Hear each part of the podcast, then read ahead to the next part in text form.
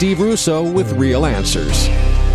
Many people today wear crosses as jewelry. Some are large and rough, while others are small and finely designed.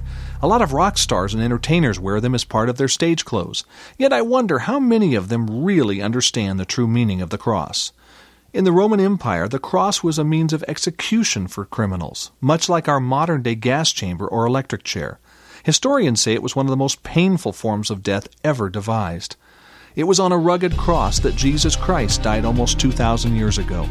But his death on that cross was much different than any other because he was paying the penalty for our sins. The true meaning of the cross expresses the depth of God's love for each one of us. Life is complex, but the truth is simple. For real answers to real issues, log on to Steve's website, www.realanswers.com.